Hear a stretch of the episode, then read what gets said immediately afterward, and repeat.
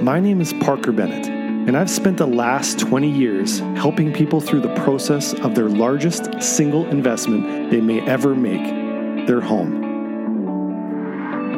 From building inspector to real estate agent, I've chalked up a number of great experiences and strategies for everything related to the home buying experience.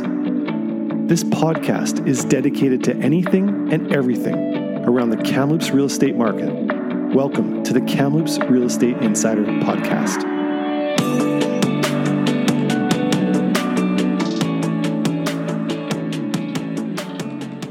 I wanted to jump right into the podcast this morning with a article that I recently read out of the REM magazine, Real Estate magazine, sort of a professional literature magazine for real estate agents. There's a recent report that came out of the Royal Bank of Canada, uh, December 2023 um, that indicated that we're at the worst ever affordability levels in most markets for middle class family homes. The report later goes to state that uh, 63% of the total household income that we make as Canadians is bound to covering the cost of owning a home in Canada. Now, that's over double of what the Canadian Mortgage and Housing Corporation recommends. And I don't know if you've recently applied for a mortgage, but when you apply for a mortgage, there's this um, this key little term they call GDS, which is the gross debt service ratio. Now, your total household income cannot exceed the magic number of 39%, meaning that 39% of your gross earnings can is the most that you can use to calculate whatever it's going to cost you to fund your mortgage, your property taxes, and your utilities. So if we're sitting at 63%, we're way over that number. If we go back to June 2021, where the stress test was announced that if you were applying for a mortgage, you would have to qualify at this higher level of uh, financeability. And I believe the number is 5.25%. Uh, or you whatever your contract rate was, let's say you were getting a mortgage for 2%, then you would have to qualify for 2% above that contract rate. And actually, it would be the greater of those two numbers, so either 5.25% or 2% above your contract rate. So in the situation that we're in right now, uh, with 5% interest rates kind of across the board or in and around that area, uh, qualifying would be 2% higher than that contract rate. Now, that stress test was designed because we were looming in the middle of the COVID crisis with really record low interest rates. And the government wanted to ensure that you weren't spending all your money at a 1% interest rate or a 2% interest rate, only later to have a, a, renewal come five, 10 years down the road where you are going to be paying much normal interest rates like we're seeing today at 5 and 6% interest. So, uh, job well done there. But um, it didn't seem to stop the inflammatory conditions because I don't think it was really the root of those conditions. Now, in this article, it goes on to say that the uh, public frustration and anger of the high housing costs um, is among the highest rated millennial concerns moving towards the 2025 federal election. So, whoever the candidates are, they're going to have to make a, a, strong case about how they're going to solve the, the housing affordability crisis. Um, and in political lingos, they're going to have to be at least seen as trying to make that uh, make that leap. There is currently a I don't know if you've ever heard of this, but there's a a nonprofit, nonpartisan group which goes by the name of Generation Squeeze. Um, and actually, they've recently I caught one of their podcasts because I was just trying to get some background on on who these guys are. But this group has been lobbying the government for inequality issues that it's based on generational uh, that, that people growing up in a different generation. So they've currently lobbied the government to create a tax on homeowners that have a property that's worth over a million bucks. Um, I, I hope this doesn't go through because as we're sitting here right now, uh, you know, average single family detached home in, in little old Kamloops, sitting in probably at that $750,000 range. So it's not very far before the average home is sitting at a million bucks. And that would just be another tax that we already pay. I, I recently just posted this on, on a podcast, um, sorry, on my Instagram feed. I did a calculation where I looked at how much money was generated in Kamloops from property transfer tax alone. and it came up to be $24,500,000 was the estimated amount of money created by that tax for property purchases just within the Kamloops real estate market in the year 2023. Just an astounding number. Now, I wanted to leave um, that article a little bit because I wanted to discuss a little bit about where my thoughts are heading towards the uh, affordability crisis.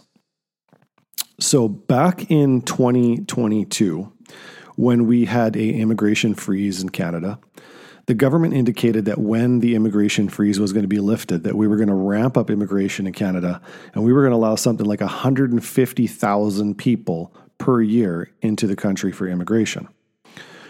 However, um, that number did not happen. The number is much higher. Uh, currently, we're slated for 1.5 million new immigrants between 2024 and 2026. That is a, a lot more. That's 350,000 more per year than we were originally expecting. So, about a half a million people immigrating to the country every year. Now, currently, we're at a state where we've averaged about 350,000 new dwellings per year, and we're slated for that number just under 350,000 in Canada for 2024. Um, and that doesn't reach the 500,000 mark. So I don't, as we move forward, we're actually creating a bigger issue for housing because there's going to be continued demand, at least for the foreseeable future, on housing. Now, CMHC has uh, documented this that they expect 22 million houses need to be in the uh, country of Canada by 2030. And currently, we're sitting at 14.6 million dwellings, which is a shortcoming of about 1.2, 1.3 million houses per year and we're building 350,000. Now, even on top of that, if you if you talk to uh, the city of Kamloops, you'll see that the new builds that are slated so far for the forthcoming, you know, the next four or five months is considerably down based on the cost of housing components, um, which is another factor in creating, uh, you know, another speed bump towards creating housing.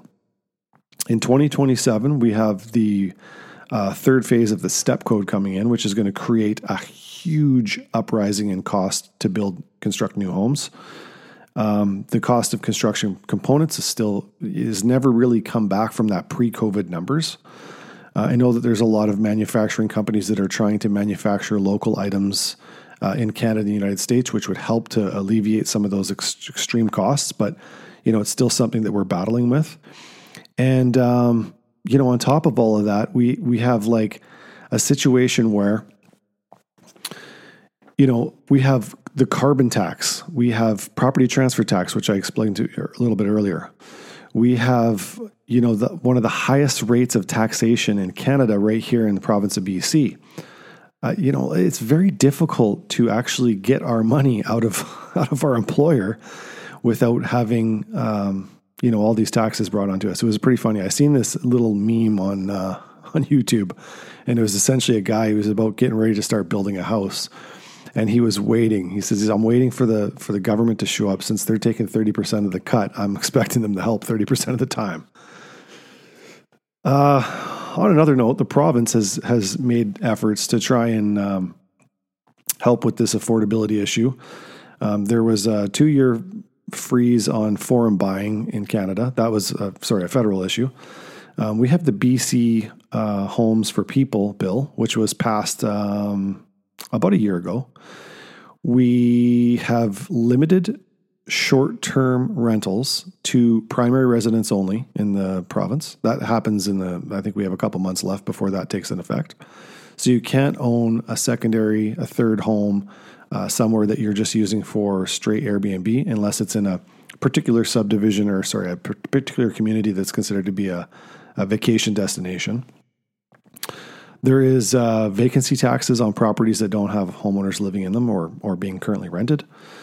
Um, there is zoning changes slated for the end of June of this year, where we're going to see that uh, zoning across a lot of the communities in Kamloops, or sorry, in BC, are going to change so that uh, you can put more dwellings and densify those properties to allow for more housing for a broader sense of uh, individuals. And I think that one there is going to be is going to be a very effective tool in mitigating that issue, especially here in BC. Um, so I'm excited to see how that plays out. Now, with any sort of issue around the real estate related community, it seems like realtors get the blunt of regulation changes. And since I've been a real estate agent for the last uh, 10 years, I've seen tremendous amounts of change uh, from paperwork to limited dual agency to what I can do, what I can't do, how much paperwork needs to be signed before I look somebody in the eyes and, and give them a, an evaluation of their property or at least just speak to them in the nature of real estate related information. So I foresee more of that industry regulatory changes uh, happening in the future. Uh, there's been discussions about changing the way real estate agents enter the industry by creating a bigger speed bump. Um, I believe the state of California has also uh, looked into adopting this as a as a pre-qualifying prerequisite to becoming a real estate agent.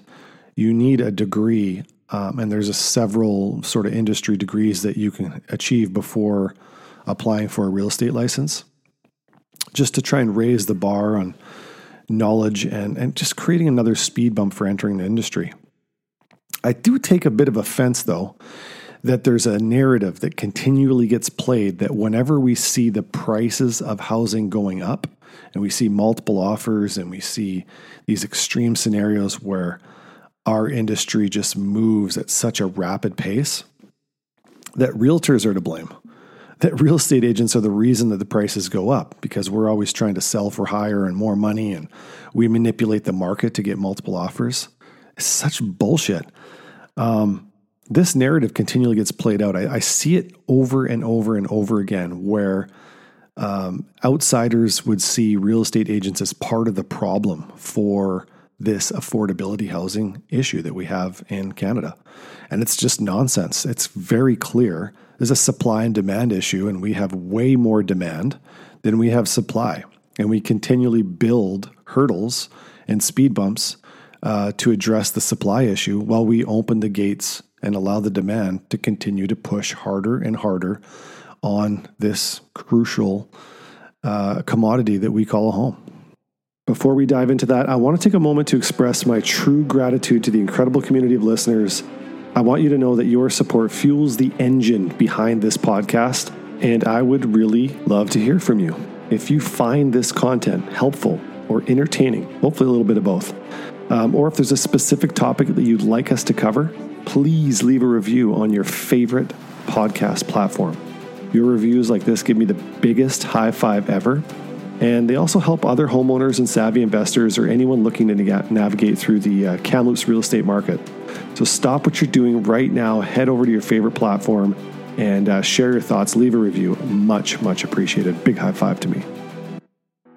Yeah, I wanted to chat a little bit about the the Sunderland case, where there's allegations and conspiracies uh, being claimed on the real estate industry. If you're not familiar with this case, uh, Mark Sunderland filed the proposed class action lawsuit alleging that um, real estate brokerages, brokerages, and the Canadian Real Estate Association um, are essentially involved in price fixing with regards to how the buyer's agent gets paid during a real estate transaction. This lawsuit uh, gained some traction back in September of 2023, where a federal court judge um, allowed the class action lawsuit alleging that home sellers in the Toronto area have been forced to pay inflated commissions for years. Uh, the lawsuit alleges that the defendants are engaged in anti competitive practices, including price fixing, and seeks damages on behalf of all the individuals who've, who've sold property in the Toronto MLS system since March of 2010. Now, I want to kind of give my own thoughts to how this came to be. Essentially, this Sunderland fella has indicated that when you list your property, you're being forced to pay the buyer's agent, the agent that brings a buyer successfully to your property. The seller is being forced to pay that brokerage a commission. Now, currently, The bylaws of the Canadian Real Estate Association are stated like this, and this is Rule 11.2.1.3. Gotta love rules. The listing realtor member agrees to pay the cooperating brokerage, that'd be the buyer's brokerage, a compensation for the cooperative selling of the property. An offer of compensation of zero is not acceptable. So essentially, they're saying that it has to be something, but it can't be nothing. So $1 would be acceptable according to the bylaws, but $0 is unacceptable. So, currently in the practice of selling, uh, a lot of real estate agents will cooperate in such a way that they split their commissions with a potential buyer. I want you to think about this for a second. If you're selling your property, the buyer's agent that you're bringing to your property, you want them to be compensated enough to have the incentive to help them sell your home. And in, in some circumstances, when a seller gets very motivated to sell, they'll actually entice uh, the buyer's agent by raising the commission as a bonus uh, if they could sell their property by a certain given time. For instance, if you've been on the market for 60 days and you get really motivated to sell your property, sometimes sellers will increase that commission for a buyer's brokerage if they can get a transaction completed before 15, 20, 30 days out. Now, this Mark Sunderland fella, he paid a commission to the buyer's brokerage and felt that he didn't have to, felt that he was persuaded into it. It's actually stated in the lawsuit that he feels that there's a conspiracy going on. It's going to be very difficult to actually prove that um, to be credible in this lawsuit, at least from my perspective from following along. However, in my opinion, I feel that this Mark Sunderland fella had negotiated with his agent on a fair uh, commission structure for a buyer's agent and then later remorsed on the amount of money that he paid that buyer's brokerage and and now is trying to reclaim that situation in this class action lawsuit. Please remember that in the process of selling your home, we're not selling bicycles. You know, we're not selling hockey cards. It's not as simple a transaction as, yeah, I want it. Yeah, I can afford it. Here's the money. Off I go. Otherwise, we wouldn't need real estate agents in the process. The process is very complex, has a lot of moving pieces, and even participants of the real estate transaction don't even get to see all the moving pieces that take place in a in a particular transaction. You know, just finding a buyer for your property you know, if you're listing your property and you know a buyer who can potentially buy your home, there's probably still a lot of moving pieces in order to make that transaction happen. And if you don't have the motivation, the experience, the expertise, and the professionalism to understand the negotiating strategy of how to put that transaction together, it may never take place. So please be aware that, you know, in a real estate transaction, the reason there's compensation available is because this is a big ticket item and there are several, several speed bumps in order to purchasing a property that need to be delicately handled through the process of a real estate transaction. That's why there's a commission, because it's a full time job. It's interesting that nowhere did the claimant indicate that there was price fixing on the total commission structure plausible on the transaction, just that they, he didn't feel that he should have to pay the buyer's brokerage anything. So, how I see this playing out, if they prove that this is price fixing going on, is that you won't be forced to pay the buyer's brokerage any compensation. But I suspect that the listing agent would recommend this as a really good tactic in achieving the proper outcome of selling your home. This is my two bits. We'll see how this case plays out, but that's how I see it. And uh, I don't think a whole lot will change if this uh, is proven to be a successful class action lawsuit.